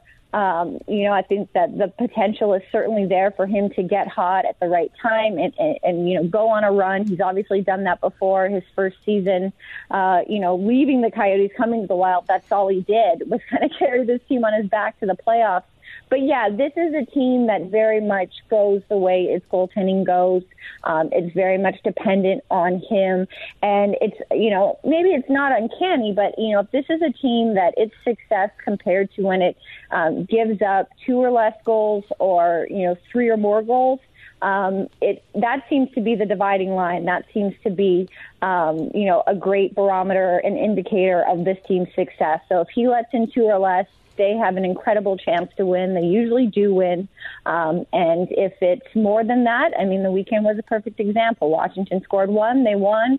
Carolina buried five, and, you know, the team lost. So he is definitely the pulse. He's the catalyst. This is a team that, despite its changes, coaching changes, personnel, it is still very much built from the net out. Um, and he sets that tone. So he'll be someone to watch. I, you know, there's no more back to backs on this team's schedule. So I'd expect, you know, he would be in there the rest of the way to help this team try and, you know, seal a berth. In a way, Sarah, this kind of feels like a, the Wild are a little bit transition here. So, where do you look at them? What do you see for their long term plans? Some of their top prospects are now coming up. Like you said, they have the rookie line that's now making an impact. But Parise and Suter aren't exactly getting any younger. Neither is Eric Staal. What do you think is the long term plan for the success of the Minnesota Wild here? Yeah, I think it's probably going to be, you know, kind of tinkering on the fly because I don't think this is a team that is equipped to kind of do a full scale teardown, a rebuild. Um, you know, if it misses the playoffs, it'll be the first time in seven years. I don't think that's something to trigger the panic button, but still, you're right. I think it's a team at a crossroads, and I think we saw that at the trade deadline. That you know, it's a team that obviously made subtractions, getting rid of former key pieces, core cogs and Mikael Granlund and Charlie Coyle and Nino Niederreiter. Um, so it certainly signaled a new direction, but this is a roster that you know is very difficult to I think severely repair when you have such long term um, pricey contracts on the books and Suter and Parise. It, it just um, you know hamstrings I think what this organization can really do. So I think that's why it's more you know like you said a transition um, kind of retooling on the fly. So it's integrating younger players. They certainly targeted RFAs that they can control in Kevin Fiala, Ryan Donato. Um, you know, Greenway looks like a fixture. Luke Kunin looks like a fixture. Um, if they ever get Kaprizov over here from Russia, he's another exciting, arguably, I think, for sure, their most intriguing prospect still in the pipeline he still has a couple more years in the KHL, but I think it's just finding those holes and integrating youth. But obviously, this is still going to be a veteran squad. It just is when you have Devin Dubnyk locked up, you have Suter locked up, um, and you have you know Staal and Parise up front. So I think it's finding that mix, finding that balance of making sure they get they get you know uh, faster, um, add more skill, give more youth opportunity. Um, but it, it obviously can't happen you know at the expense of removing these veteran pieces. They're just locked in, and I think that's just the reality the Wild is having to reconcile. All right, Sarah. Last thing, crystal ball time. Minnesota Wild in or out of the playoffs? Oh gosh, I wasn't expecting you to put me on the spot. you know what? I, I like I said at that off the top, it is tough for me to handicap this team um, with how up and down they've been. Uh, you know, they you think that they're down and out, and then they turn into performance like they did Friday against Washington, and you're like, wow, this team still has it in it. Uh, so I don't know that I can give you a prediction. I will say though, I think Colorado is the team to watch. I really think Colorado is the one that is in the driver's seat right now. Um, the way that they've been playing, the goaltending, that's the team that I think, you know, at this point, even though nothing is clear cut and there's still this week and next week, I think that's the team that is in position um, to have, you know, the pressure on it to lose it because I think it, it just right now the Avalanche look a step ahead of, of the other two teams. Yeah, it's tough to argue with that. Sarah, it's always great to talk to you. Enjoy the rest of the season, all right? Thanks, guys. We'll see you soon. Take Cool. care. Thanks, for calling in. Yeah, Sarah McLellan calling in. Like I said, all uh, Coyotes fans are very familiar with They already Sarah. know where to find Sarah Yes. on Twitter. Uh, you know, Minnesota too. Looking at their schedule, sort of to her point there at the end, they've of the of the teams in this, they've probably got the toughest stretch here. They've got Nashville, Mm-hmm. Vegas, Arizona, Winnipeg, Boston, Dallas. That's Not uh, great. That's that's rough. Yeah, Just like the Wild, they're not. It's not great. They are. They do have a lot of young talent, Mm-hmm. and she mentioned Kaprizov, who's. It feels like they drafted him in 1974, and he still hasn't come over. It really hasn't been that They did, long. actually. Could you? could you eventually get excited about this team? No. What would it take to get you excited about Minnesota? If Kaprizov came over and had a Dominican birth certificate that said he was 21 still. That would get you excited about the Minnesota Wild. Maybe. Sorry, It's a little off page. They uh, they know how to hang out in the uh, in the playoff race, so I'm, I'm not going to count do. them out. That's true. They do. All right, want to go around the league a little bit here? Okay. Please, anything but the Wild. Columbus is very much All in this in. again. All in. All, all in, but also, I mean, they just hammered Vancouver last night, and at So what? eight- well, So what? they're two points behind They are, and, Montreal, and they have the row. So if they win that game, and they have a game they're in hand. in the playoffs. Yep, yep, yep, yep. they play each Look, other Montreal this week, Columbus I think. Are both not not great. Y- yeah, They're better than the wild card teams in the West, but they're not go. great. See, and- It's a playoff race. What else do you want to talk about? I didn't say I didn't say you can't talk about It it. is, and it's really down to those two teams. Philadelphia fell out of it; they're done. Yeah, bye bye Flyers. It's they're- a Columbus or Montreal for that last spot. That's, Philly, that's Philly all that. play Pittsburgh anymore. That's so. really all the intrigue, unless you're interested in jockeying positions in in the uh, division races, which I don't, I don't know that it matters that much. Um, well. It matters. I think winning the well, Metro no one's could catching important. Tampa Bay. Yeah. I'm going to say that Tampa Bay's going Bold to you. win the Atlantic. It's very bold. Okay. They're still on pace to set the record for wins because they're on. Pace for 62 and a half wins, which Yes. would set the record. Would be wild too if they had 62 and a half wins. That Yeah. would be a really cool story. It's, uh, I might even write about that Yeah. if they got to 62 and a half. Might you? Yeah. Oh, look at that. Lucky us. So, uh, back to what we were talking about the Oh, playoff races. Um, Columbus. I, I heard it suggested this weekend by a source. Ooh. I'm going to always say it that way. A source. Oh, wow. That Jarmo Kekalainen might have had ownership in his ear when he decided to go all in. Oh, I'm sure he did. I suggested that on the More show than like in his three weeks ear, ago. Like mm, in his ear with Like mm, if you a don't- sharp object. like if you don't I'll puncture your eardrum if you don't go. if you all don't in. do some damage in Yes. the postseason, you're not going to be here anymore. Right. but, but okay, but didn't I They're still on, but they're on watch. That's what I'm hearing. They're on watch. But like they might clean house. with take this that team. one step further though? If ownership told you to go all in, and you're Jarmo Kekalainen, and this team misses by a point or two, can't you say you told me to go all in? You can't punish me for that. You could punish Yeah, I'm me sure for that's the going team to work. missing. Yeah, that's going to work. That'll help. Yeah. Well, Okay, but how his- come he didn't get it done? His track record up to this point has been really good in Columbus. No, it has. I, I don't think we're, we're But what have they done in the postseason? I'm just saying I don't know that you would quite fire him. quite literally nothing. yes, they've Nothing. never won so a series. you can't. There's only a so long you can keep saying, "Well, he's done a nice job putting pieces." They haven't had any playoff success. None. So you can't say he's got a good track record. Also, he's going to lose all those pieces. Yeah, gonna and he's going to lose an A plus. Also, they're gonna lose in three- Nothing. Also, your what's your reward to lose in Tampa? Yeah, that's Tampa? and that's what Like, you're, that's the hilarious But thing about this ownership. Montreal Columbus battle right now. You're battling to face Tampa in the first round. but if ownership told you to go for it and go all in to make the Well, well, playoffs then this you- year, you know Tampa's there. Well, uh, but I know. Then you're handcuffed. I don't understand. But the, the, the thought that he'll escape blame because ownership told him that's not going to happen. That's happen. not what I'm saying. I'm saying he won't. owner's Get, not going to fire themselves. he's not going to get fired because he went all in this year. If he gets fired, it's going to be because of what you just said of they either he haven't misses won a playoff or games. I, if he goes out in the first round, which he's going to because they're not beating Tampa.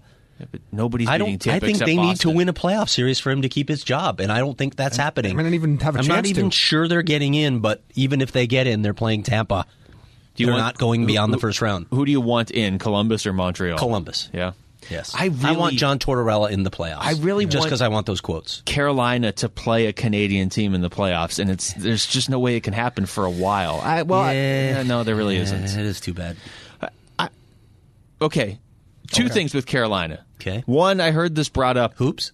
Yes, let's talk about North Carolina basketball. Okay. No, Good let's chance they play Duke in the final. Um, No, I thought you meant Carolina Hurricanes. oh, basketball. Carolina playing basketball after the game. Yes. That's where I'm going with it. Okay.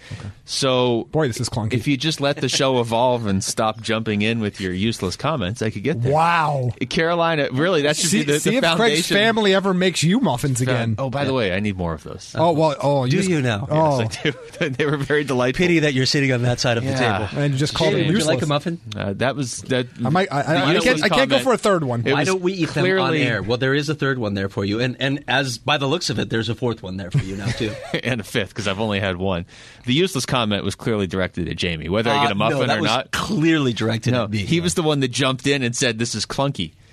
With Carolina and the uh, the storm You surge? I'm, I'm not not. buying it either. I've heard it debated that You just they made the list. They I just made the list. It took this long. Have you heard anything I've said for the last 191 episodes? They're going to still do this in the playoffs, are they not? Do it. No, I'm yes, asking. it's great. It's so much fun. I don't care what There's a group grapes of people. has to say. Sour grapes. who cares? Seriously, who cares about Don Cherry? Why does he still exist? Why does Go he still away. exist? Because he's an institution. He's To a me, big he's- joke. to me, he's Don ex- Cherry is a joke. He exists so we he's can make fun of him. embarrassment. wow. Get him out. He is an embarrassment. This took a sharp turn, and and joining us now, our next guest in studio, Don Cherry. I awesome. forgot to that tell would you, be great because I would love to have a little chat with He's, him. we just have him behind that door like a daytime TV talk show. The other thing, though, if, if Carolina's going to keep doing this in the playoffs, are you doing it forever? I mean, Well, no, it- they'll, they'll, they'll do it for the one home game that they win against Washington.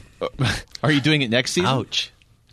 Yeah. What? Why So not? Why not? I think it should Why be. can't I'm this be a not thing? saying you Wait, shouldn't. are we talking about basketball or are we just talking about some gimmick? in general? I don't even Yeah. want to call it a gimmick because that sounds like I'm I'm trashing it, and I like it. They're having fun. Yes, they are in a, a different kind of market that requires guys are different kind of marketing and Don Cherry and different on yeah, me. Yeah, I'm sorry, Canada, that the game has morphed in other markets into something other than what you believe it should be. But sorry, you have no control over it, and they're having fun in Carolina, so deal with it. Why are we all still wearing headphones? We have no more guests. I'm taking No, I kind of kind of like it Okay, actually. well, I, good. I, I like think to we should roll sound- with it for the rest of the way. The sound of my own voice is clearer in them. Yeah, see, that's the problem. I can almost hear Jamie Can you do a Morgan Freeman impersonation? I cannot. I'm just sitting here listening to the sound of my voice.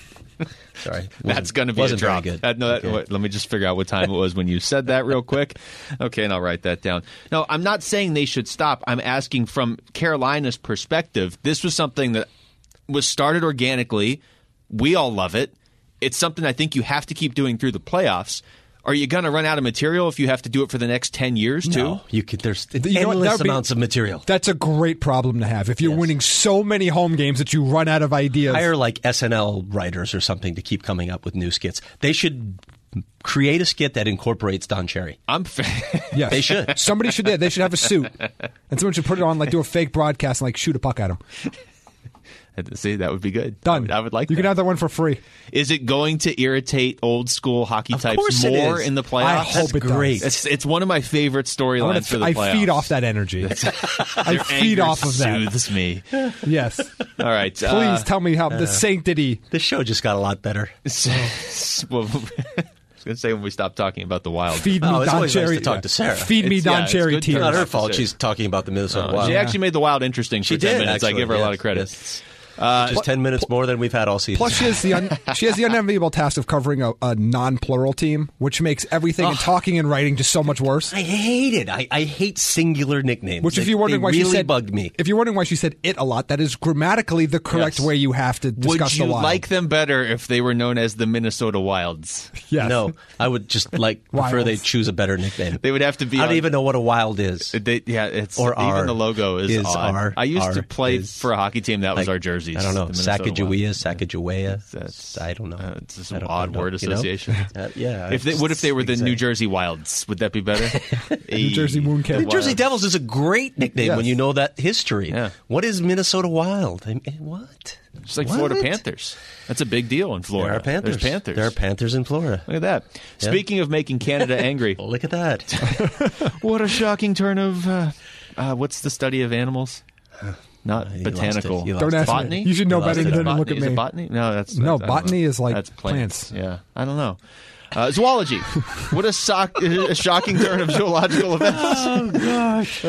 Toronto. You can never make fun of me for the geology. rails. Yeah, you cannot make fun of me for geology ever again. No, because I knew I was wrong and found the answer without looking on the One who internet. studies animals is a zoologist. See that? That's why they work at a zoo. Is that what? I just put it all together. Never put that together No. before. The Leafs are one and I three. hope in you're the last next one to four. jump over the Jaguar exhibit. wow, that's just rude. Uh, they've lost to Ottawa and, and the Rangers in their last four not great. games. So let me okay. Let's we need to get into Toronto for a second because we all thought, and Jamie and I especially, and probably even me more than anybody, thought they were a legitimate Stanley Cup contender this year, and I still think they are, but their path I is a think mess. they're going out in the first round. Yeah, uh, well, I kind of am inclined to believe that as well, but how much of this because they're legitimately struggling now. This isn't just Toronto media freaking out. They are struggling down the stretch. Is it just complacency because they've known who they're going to play in the first round for 2 months or are they buckling this- under the pressure? This team had some flaws, and those are only going to be exacerbated when line. you're playing with two awesome teams in your division. Blue line. but they have a full roster. They should beat Ottawa. Y- yes, they Okay. should. Ottawa, sure. They And they should lost beat the Rangers. 6 to 2 to Ottawa. They did. And they lost 2 to 1 to the Rangers this weekend. Th- yeah, it- this does have a feel of a team that, fe- that feels defeated already. Mm-hmm. That they've already not lived up to their own expectations. That they're already just they're sulking. And So when when you are ownership, when you are management, and you are looking at this situation, do you think? Do you think again? I've asked this before. Do you think Mike Babcock should be in trouble if this team goes out in the first round again? Will only they, will they give him another season?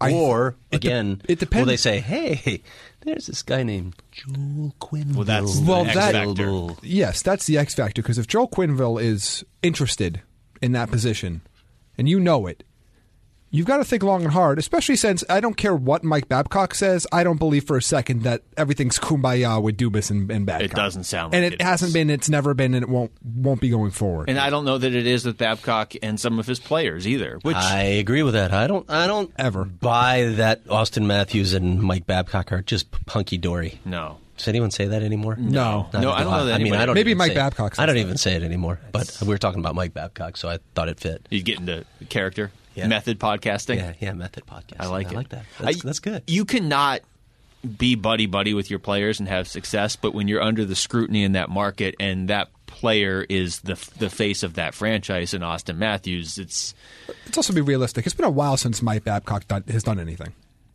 Like I mean, I know. He, look, those Red Wings ones were excellent. He wrote Like, a I- book. I- that's that's lovely. It's supposed to be a good book. That's that's great. Okay, Cool. Jamie doesn't Hey, read. remember, Uh, what, remember when he took the Blackhawks to Game Seven in that series? Yeah, that was awesome. when were the Blackhawks in the playoffs? See, that's the thing. The last time- like- like the Red Wings were. You know what's crazier about that series? Brent Seabrook scored the game-winning goal. Did Oof. I feel like and they it's just all been went into an alternate sunshine and universe. rainbows for the Blackhawks since then. Yep, and he made like forty billion dollars Oh that goal. my goodness! Yes, he did. Okay, so anyway, Look, look, the reality is, is the, the expectations for this team are always going to exceed the talent level and where they are in the progression timeline. so do you give Babcock another year? One more year? I Say, think- I think hey, they you're- will. you're, Starts uh, next year, I do right? too. I do, Yeah, unless- but I, I put him on the clock next unless season. unless Quenneville is like, well, if you don't hire me this offseason, I'm going to Seattle. Like at that point, when you Go have hang out with Tip when and you the have totems. an opportunity at a coach like that, that is not going to wilt under that kind of pressure because he knows.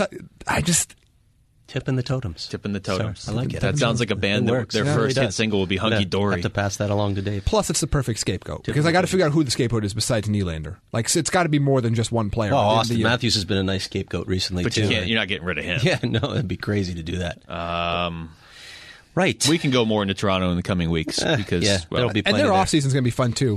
Y- Uh, it should be. Marner and I mean there, there's there's some there's some fun stuff. I'm going to be How about the Bruins? actively livid if nobody offer sheets anybody this summer. Yeah, me too. Yeah. But I've heard that Detroit might be active on that Yeah, front. Detroit's like the only couple. one Yeah. that seems interesting. Because Steve Yeah, Yzerman's going to go Brayden Point to yeah, or- Eiserman goes to Detroit and Nick offer Marner. sheets Brayden Point. Yeah.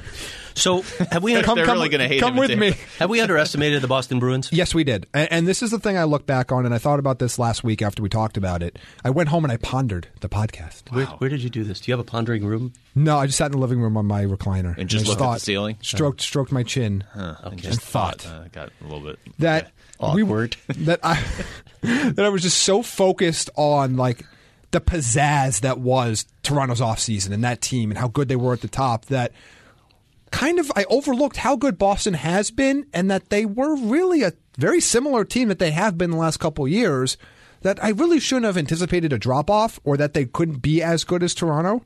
That they, we had seen them do it more. They were way more proven than Toronto was. And every team in Boston always wins too. Then that too. Yeah, I don't want to talk about that. But but it's just yes, I think I completely Why underestimated. aren't you a. Rangers fan if you're a Yankees fan? what? Why aren't you a Rangers fan? I, I- it's just I'm not. I didn't. It's when I got into the sports. Like Okay. really, the only team that I really just die hard identify with is the Yankees. When Only I other got sports, into it's the like sports, players. and I followed the The Minnesota orders, Wilds. the orders of the sports. The Wilds. I, in my opinion, there are two teams that can take Tampa out in the playoffs this year. One is Tampa, and one is Boston. Yes. That's it. Yes, Boston had 112 points last year. They're probably going to get close to that again this year. And oh, by the way, they just re-signed 50-year-old, eight foot tall Zdeno Chara to a one-year extension, so he, He got can. taller and older. He did. Yeah, it's amazing. Still know how that good. happened, but well, not necessarily. Still Uh, good enough. Just still good enough as a shutdown guy because he's just so darn tall and has that ridiculous reach that well, yeah, you got around him, but not really because yeah, he's got like a 15 foot wingspan. Yeah. He probably doesn't have a 15 foot wingspan. Uh, Craig is full of exaggerations on, on I am. today's show. I'm Mr. Hyperbole and- today. Yeah, Mr. Hyperbole. I like it. Uh, let's. I want to talk about Okay. our two favorite teams before we hit the listener questions, and we've got a lot of listener Minnesota's questions. not on that list, right? No. Okay. better not be. Ottawa.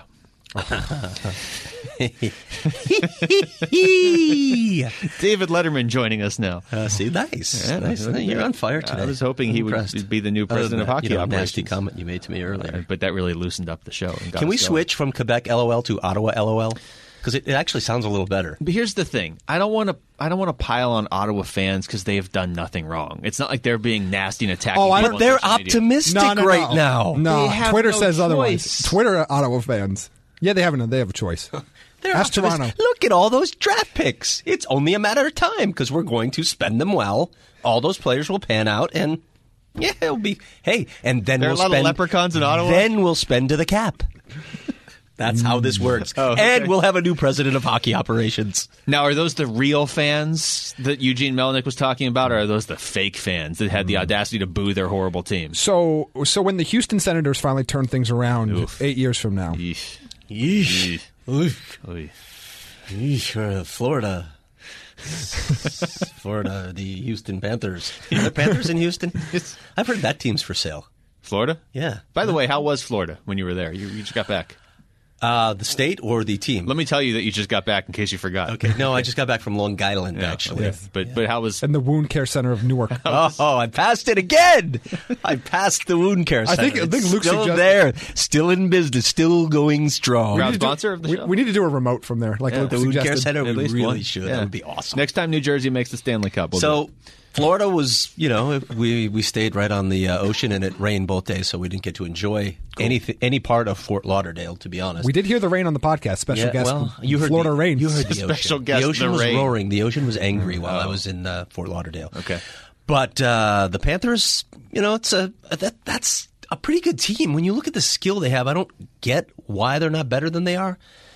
But the uh, the crowd, whew, uh, I think it filled into maybe seven or eight by the time the game got going. Yeah, maybe seven. That's not just a Panthers problem. The Marlins have that issue too. Like, there's just I don't know. If there's- Miami's not the not a great sports city for attendance. and- it's just the reality. The yeah, Heat didn't well- draw before LeBron. Look, and it's it's true at, of climates, warm climates. Unless you have a massive population like LA's got, it's true of warm climates. There are other options, man. I, A I- lot. I, could just go sit out on the beach instead of sitting in a cold ice arena. Yeah, Not that when the ocean's sounds like angry, a, though. But to say, can you think of True. a couple things to do in Miami? True. Yeah, exactly. Yeah, probably and then three, when yeah. you have to drive all the way to Sunrise, Yeah, the stadium to get to wow, so it is inconvenient. way out there. Because I, I, I, I lived in Pembroke Pines, and I remember for there it was semi convenient to get to Sunrise or to get to Pro Player Stadium or whatever they're calling it. now. Sunrise is the least convenient location in the NHL. Do you remember asking Jamie for his life story? Because I, I mm. don't really. No, that's why I interrupted. him. Oh, okay, good. Sunrise is really far, way too far. I listened to an old episode, like listens? ten minutes of it. I listened to those episodes about the Wilds. These we're guys. not, we're not real nice to each other. No. like when you go No, back we're and listen. not. I, I find our shows are better when that's the case. Well, Yeah. then they, they should be award So, winning. were you saying something important? I Probably wanted to not. talk right? about the not. Oilers, so no. But Oh. we briefly touched on it before, but I think we need to give it a couple minutes here with uh, owner CEO Bob Nicholson Oh, yes. blaming everything on Toby Rieder. Jim Light said thank you.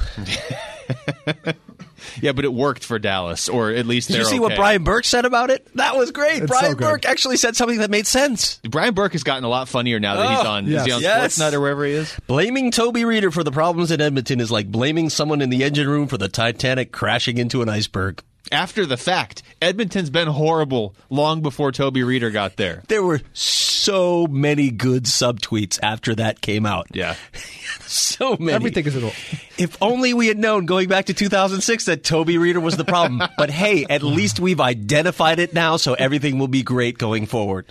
The, the first step in solving a problem is identifying the problem. So when Edmonton gets rid of Toby Rieder, and make no mistake, they've made it quite clear they're going to. Well, yeah, I, I'd be.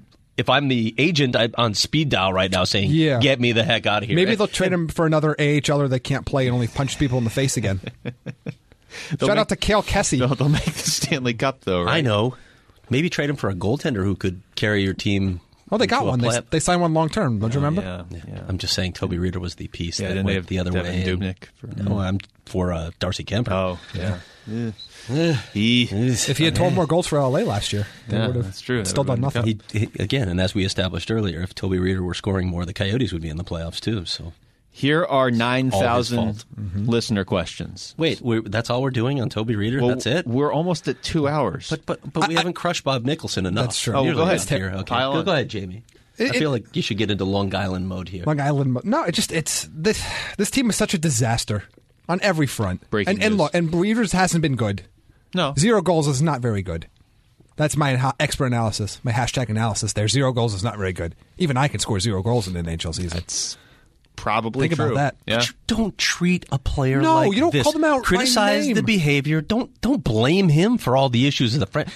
What- What's just bl- patently false? What Wait, you yeah, that's what said I'm saying. first of all. what's worse that he's attacking a player like this, or that he thinks twelve Toby Rieder goals is the difference between Edmonton being where they are now and a contender? Yeah. What what is more delusional?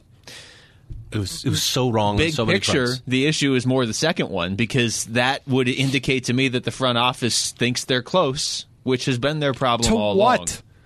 along. Close to what? Close to being relevant again. I mean, they have the most exciting player in the world. It's not debatable. and they have an they awesome are second line, relevant. awesome number two there. Yes. they literally have three centers that are performing, That's and they the can't thing. do anything. You drool over their center depth. Most teams would drool over their center depth, and they are just failing miserably with it.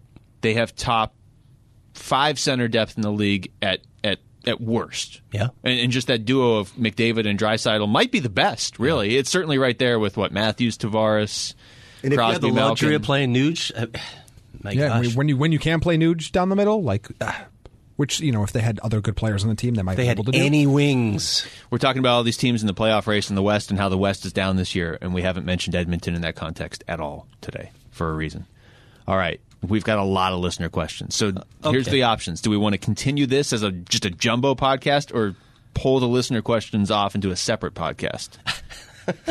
I, I'm not ready. I think we just wrap let's up with the it. listeners' questions. But but once again, I just wanted to point out before we head to those the I've made this point in the past the simplicity of goal differential in deciding who makes the playoffs and who does not. Once again, we're in that situation where the teams in green on NHL.com are in the playoffs. The teams in the red are not. Except Except Columbus. for the Columbus Blue Jackets, who are very close to Montreal, have a game in hand, and they have a better goal differential. So Yeah. but it's it's I mean in some ways it's very logical, but it's it's you you expect to see some exceptions, and you almost never do. Ottawa's a minus fifty six. That's good. and they're not even the worst. well, Anaheim and LA are minus fifty seven. Yeah. Detroit's minus 53. I keep forgetting Detroit is there. All right, here we go. I'm just going to go in reverse order of when they got sent in. Did you did you screen them? No. Okay, good. Coyote Steve, I haven't even like read them. So if there's grammatical error, this is like a Ron Burgundy moment waiting to happen. Assuming Arizona drafts above 10 in 2019, would they be inclined to deal the pick for immediate help? If so, would they be targeting right defense, right wing, center, or just upgrading skill in uh, general? Okay, so I'm assuming when he says above ten, that means wor- a, a worse pick than ten. Craig just hit his headset and turned it all the way up. Just way way too much there. So are we? Are I we? assu- my, so it, my levels went up, I and I, saw I it. even lost the question. as you um, interpret the question, is he saying if they don't have a pick in the top ten? yeah, I, think- I think he's saying outside the top 10. If they have a pick outside the top ten, Repeat. You- you- Or would they you- trade? Would they trade Yes, it and then because would I- they I trade was- it for? Yeah, my You were- eardrums were blown you there. were turning up your They're own. It was, it was agony. Would you trade it for immediate help, and would you be targeting right defense, right wing, center, or just skill in general?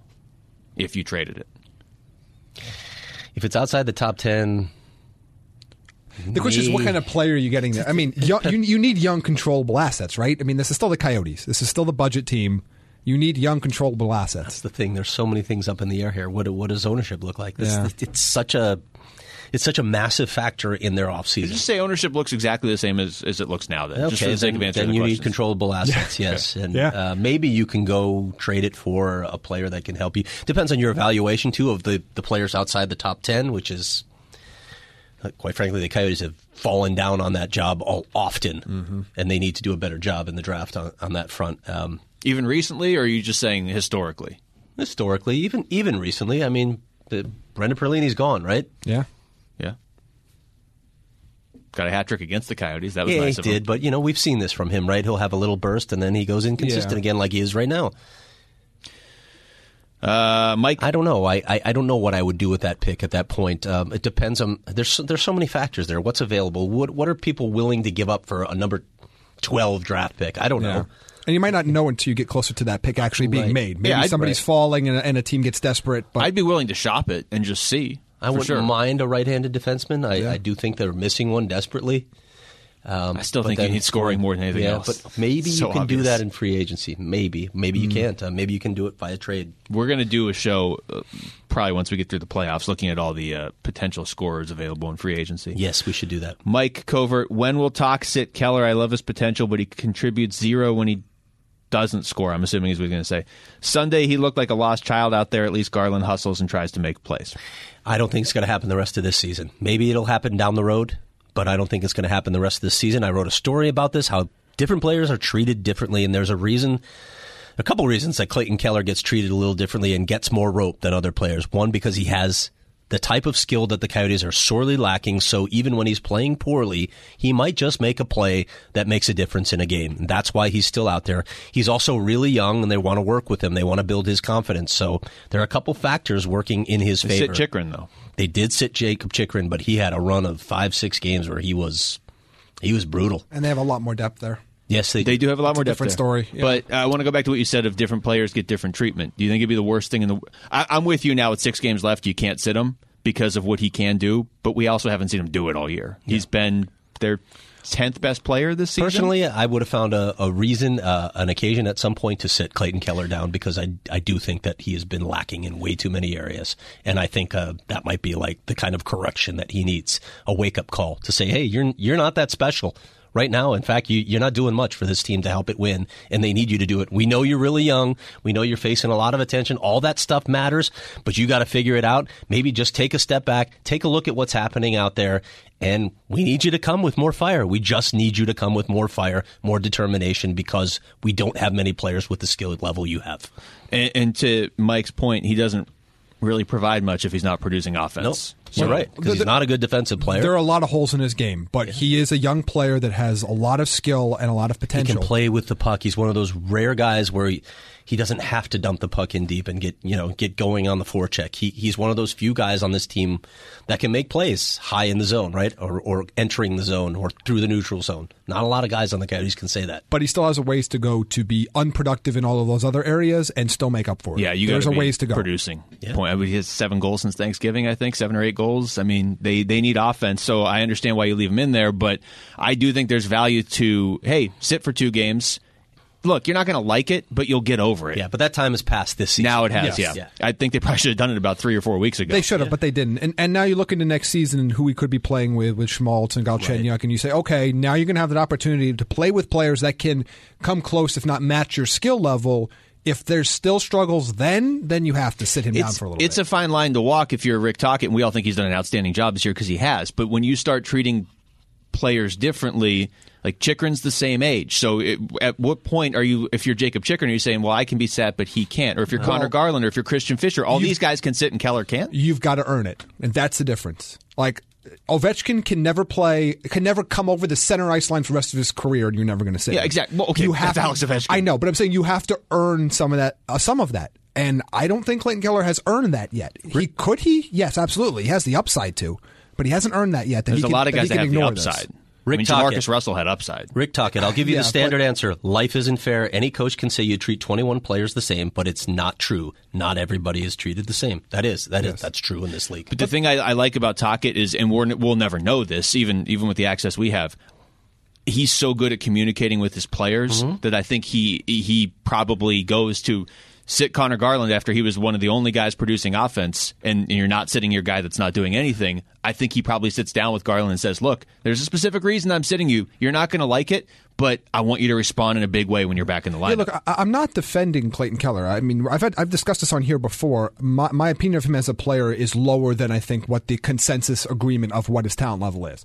I'm not saying that. I'm saying the I understand the logic they are using, and it makes sense up until the point he can produce what you need him to do to make up for everything else, and he hasn't done that yet. And again, there's nothing you can do about it this season. But next year, he is unless he starts the year hurt, he is going to get to get the opportunity to play with other skilled players on a, on that top line. That is his moment. Okay, you've now had two years in the league. The league responded to your success as a rookie. They put a lot more pressure on you this year. Now it's your time to adjust back. Does he adjust back? Does he do what he needs to do to say, okay, I need to step my game up another level to match what's been coming at me? If he does not, then we have a problem. We got a lot of questions about whether or not this is a sophomore slump for him or if it's him reacting to being an all star and thinking he already is an all star when he, he will have better years than this in his career, I would hope. I would hope this is the worst year of his career. I don't know if it's a sophomore slump because we saw a lot of this last year. Yeah, I don't know what he is now. Like, so I, I need to see is he going to develop into the upper echelon scorer that you say that is just so valuable to us that the other stuff doesn't matter? Or is he always going to be this fundamentally flawed player with a lot of skill? We don't know the answer to that yet. But Because that's what the, that's the question I need answered because that's the difference about whether he is a true top line player you can build around and put another piece up there that he can make better, or if he's just a good player you put on your second line a complementary piece. in many ways, Clayton Keller is a case study in Rick Tocchet's ability as a coach because this is how he was touted. He is the guy that can bring these young guys along, develop them. Clayton Keller's one of the biggest keys to their future, so he needs to get through to this guy and bring him along, make him the player that the Coyotes believe he can be. are you worried at all that you're saying the same things that we heard about Dylan Strome and some of these other guys that are gone of, well, let's see what they can do with skill? I mean, this is the team you're on. the difference is is Strome had a lot of flaws, but he never showed even this this offensive spark to the level that that um, Clayton Keller has. Agreed. Like we, Clayton Keller could be a point per game player next year, and not a single one of us would be surprised. None of us look at him as, as a goal scorer, though, right? I mean, when you're talking about No, this team it's- needs to score second- goals, it's a you still secondary need that piece. piece. Yes, Okay. but you also need to be able. But then his key, his place is he needs to be able to have play with somebody that can well shoot. It'd be lovely if someone would shoot the puck. Galchenyuk likes to shoot. Yes, So if Galchenyuk. he- so but they're if not they playing that- together. No, but you could. I mean, you could see that line together next season. You know, some Yeah. of the flaws we've just talked about, but I could see that line playing together next year. I'd like to see that line play together for a significant stretch and see what they can do. Seth writes in with this losing streak, I feel most frustrated with the Edmonton, Florida losses. Can't win if you don't score, but I feel like McDavid and Huberdeau stole those games in particular. Is there an avenue for the Yotes to land that caliber of player? I know lottery luck and payroll Lottery luck. factors. Lottery luck is the only way you get in a caliber a player of that caliber, or a, a crazy situation like a Tavares changes hands because he wants to go home and he's a free agent. Why was Huberdeau rumored to be available before? He, they would have wanted an absolute boatload Yeah. for him. There, there, it was un, in consideration, but they wanted a ton for him. But why were they even considering trading him? He's got 60 assists. Yeah, I guess when you when you keep missing, yeah, well, yeah, as, as Craig makes the the money sign, The Johnny I mean, Manziel sign? yeah. Yeah. Okay. But, I mean, there are some, like I love said, to have we'll- a player like that. we'll love to the have a player like Sasha Barkov. Yeah. Like, Well, you're not getting Barkov. You talk about, uh, you know, Huberdeau had four assists in that game. I know that, but Barkov to me was Yeah, the difference in that game. He's just he's just ridiculous. He's, Bart- he's one of the best players in the league. most underrated player in the league? Yes, without I- I don't think it's even close. It's close. Yeah, I'm trying to think of who was the other player we were talking about. I know the Blake Wheeler joke, but like who was the other player we were talking about? I mean, I've brought up extremely Rickard? Rakell in the past, but he's been yeah. bad this year. And he's Yeah. just been. I mean, everybody in Barkov's Anaheim. so good. Barkov as a center, though, doing what he does. He's 23. Yeah, he's super young too. Yeah, a legit number one center. Yep. In every possible way. Uh, OG. He's answering a question, so I'll Oh, okay. skip over that. We got a lot of these. Uh, Coach East Jack. This is why you screen calls. When the arena gets settled, are they going to put a bronze statue of Shane Doan out in front? Uh, no, I think at that point we're going to have a different type of medal. that we that we have invented. Oh. so it won't be in bronze. Okay. Not a big bronze fan anyway. Uh, Mike, how hard is it to score when you squeeze the stick into sawdust? Why not play Galchenyuk with Devo or Step? Mm, there's some there's some thought to retooling the lines and letting Galchenyuk play with someone else. There's some thought to that. I think that's fair to Uh, consider. Let's explore that. I mean, how how much can you make changes in the final two weeks of the season when you're in the middle of the You can playoff juggle race? lines all Yeah, the time. yeah. I mean, they're, all teams are going to be doing that. Just trying to find a mix that's working. Nobody's clicking enough right now that Yeah, you you have to keep say, them together. "Wait, we can't change these lines Well, up." the, the second I mean, part look was at us. how much do you have Six to make goals changes? in our last five games. Uh, Tom writes in, Air, Tom Jansen, Arizona Coyotes fan in London. Why don't we see Lawson Crouse fight more? He has the size and skill to be a Tom Wilson type. Why do you want to see more fights? Because it doesn't matter. yes, it's, there's the there's the long and short answer.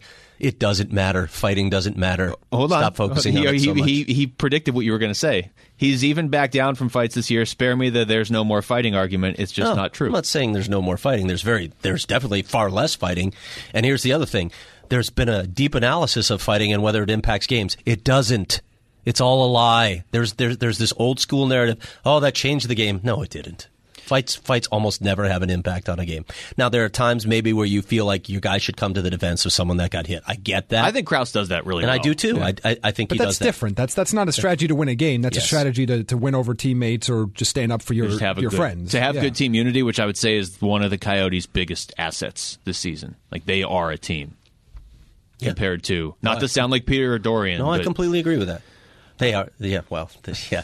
In the in the loosest sense, yes, Ottawa is a team. They are a team. Uh, let's see. The They're angry the Senators. The angry budgie.